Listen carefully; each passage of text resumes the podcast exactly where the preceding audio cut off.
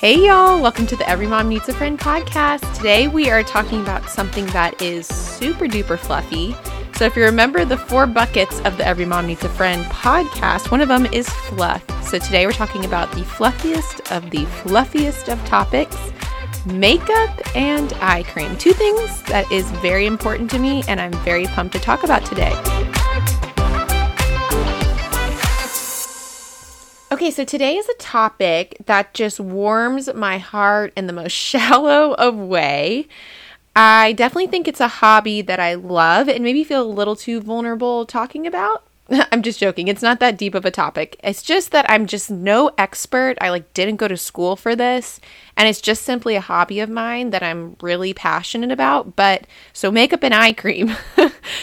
Is this so silly, y'all? It's fine.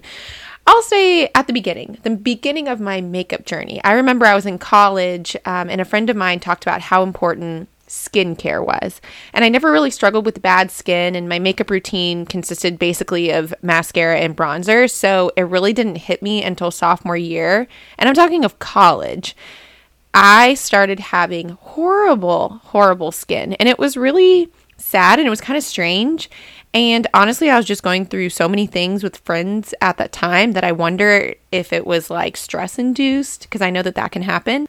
Regardless of the cause, I would say um, my mom just thought, hey, this is a good time to take me to the dermatologist. And actually, that dermatologist described, um, described, prescribed me, actually, that dermatologist prescribed me a diuretic, which is like all I know, and again, no doctor here, it just makes you pee a lot is the one thing that I was like, is this helping my skin? It's just making me pee a lot.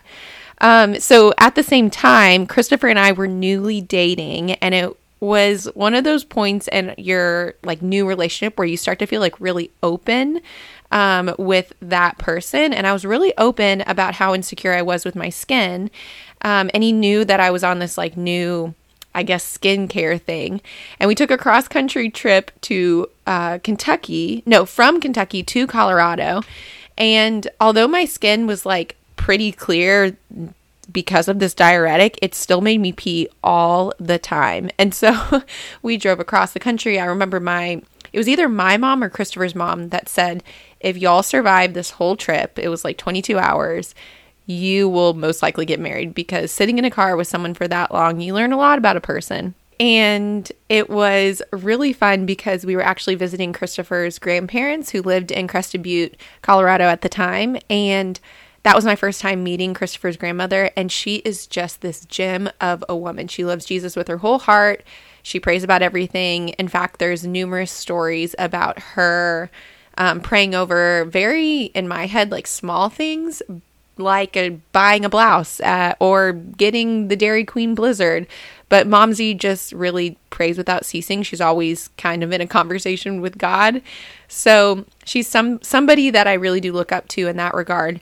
But one of the funniest things about uh, that first trip when I met Momsy is so remember I'm on this diuretic, and um, Momsy and I stayed back at her place um, at their cute little mountain home and she taught me how to make the world famous, or just family famous, I guess, chocolate potato cake. So, this is a Duffy recipe. I'll link it on the show notes. It's a really interesting recipe because it has, I don't know how many, I would say three, but mashed potatoes in the cake. It makes it a very dense cake, but regardless, it's a Duffy staple. And so, Momsy was teaching me how to make it, and it was actually very confusing because we had to like, change a lot of the things for high altitude.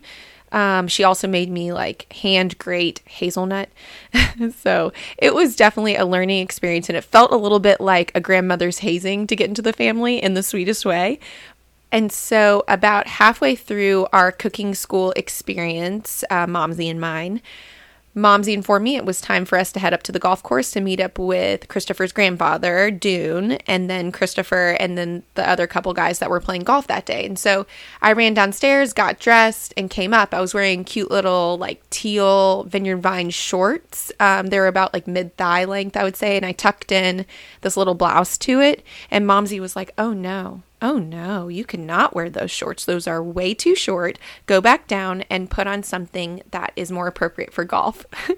and remember, I met this woman 12 hours before. So I am like, oh, of course, I'm so sorry. I run downstairs, I'm staring at my clothes. And this is the summer. So I'm like, well, those are my long shorts. What do I do?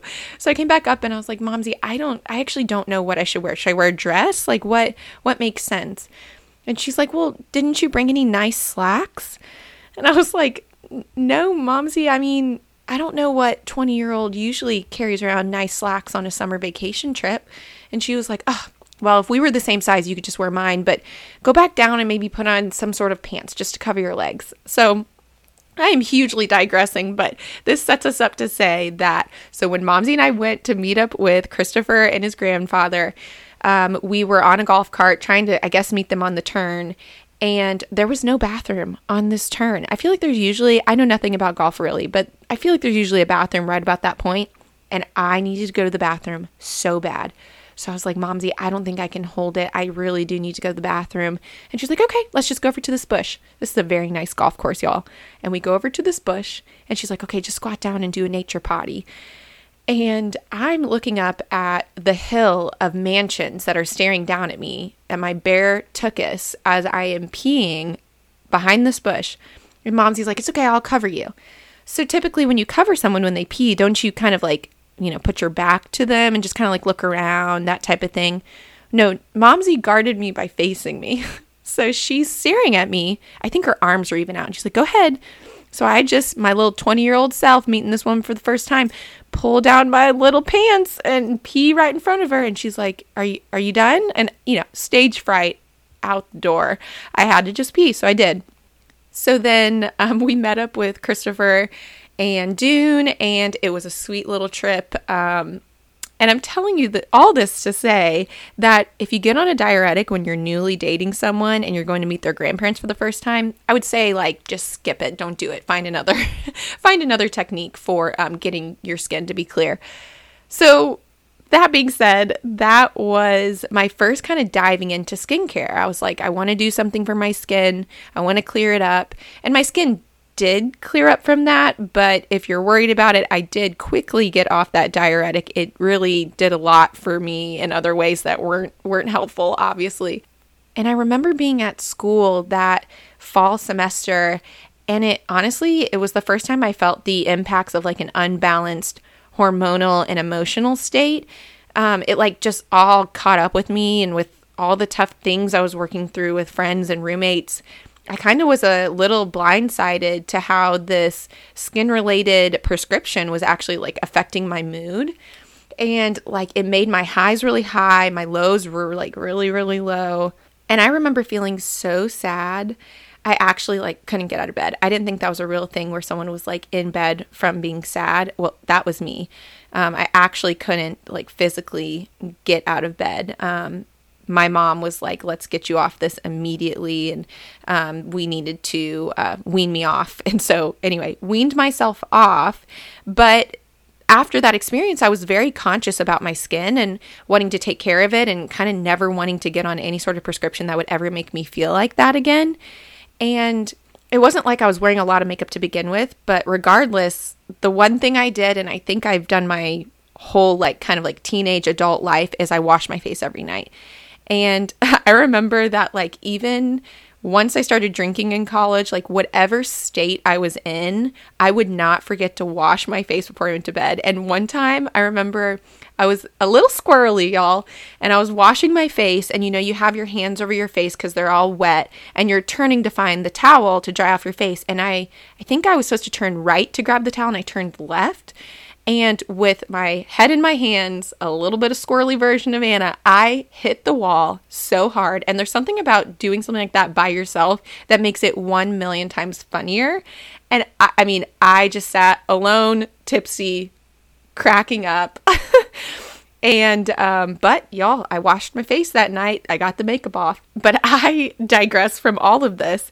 So, taking it back to my friend talking about skincare in college, it made me start wanting to walk down like the shiny aisle of the drugstore and I did it with a little more intention and I I just kind of like looked at all the products and wondered where I should start. And there's just so many products that like claim quote unquote that it was the right thing for me and my skin type and I just feel like over the last 10 years I've gone through so many different regimens of skincare and facial stuff, makeup products that I can't even name all the good and bad ones at this point. But for the purposes of today, I'll hit you with like some of my top level accomplishments, I will say. Okay, so number 1, never miss a day of moisturizing. And I don't I don't know and again, don't quote me as a dermatologist, but I'm not sure you can over moisturize your skin. Now, I think the type of moisturizer is way more personal to your skin, but once you find the right moisturizer that is perfect for you, do it in the morning, do it at night. And this also includes eye cream, which is basically a fancy and delicate moisturizer that is marketed towards your eyes. and I'm very specific about when I put on my eye cream, the little like order I put it on. So I'm putting it on my, of course, under eye, which I feel like that's what everyone thinks of because if you have the bags or whatever. And then I swoop it out towards my side eye or like crow's feet. And then I finish it off as I move inwards on my lid, on my eyelid, but I want littler product there.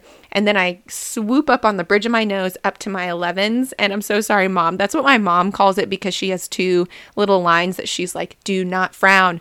Don't furrow your eyebrow. You'll get the 11s. Um, but I just figure why not with the extra product kind of work it in between my eyebrows. And then I just feel like if there's anything left on my hands at that point, I kind of work it on the exterior of my mouth, um, my like cheek, my little smile lines, and um, and while you should be like super delicate with your eye area, don't be afraid to put pressure when you're moisturizing, like your T zone and around your mouth. And again, I'm no doctor, but it doesn't feel bad. And something about it just feels so right to just like really massage it into your T zone. Do you know what I mean?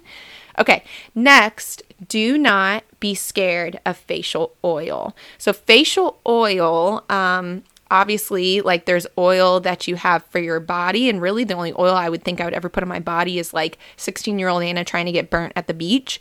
But facial oil for your face is very i guess specifically marketed and curated for your face. And even my husband who has a little bit more of an oily base he uses face oil. So actually like it makes me think of that old wives tale that if you use too much lip balm you're actually your lips will get drier but it makes me think that maybe with facial oil and a skin type that's a little more oily, um, your your face can adapt, um, and it takes time to like work that out and figure out what works for you. So you can't just like try it one day and be like, oh, my face is oily, doesn't work for me.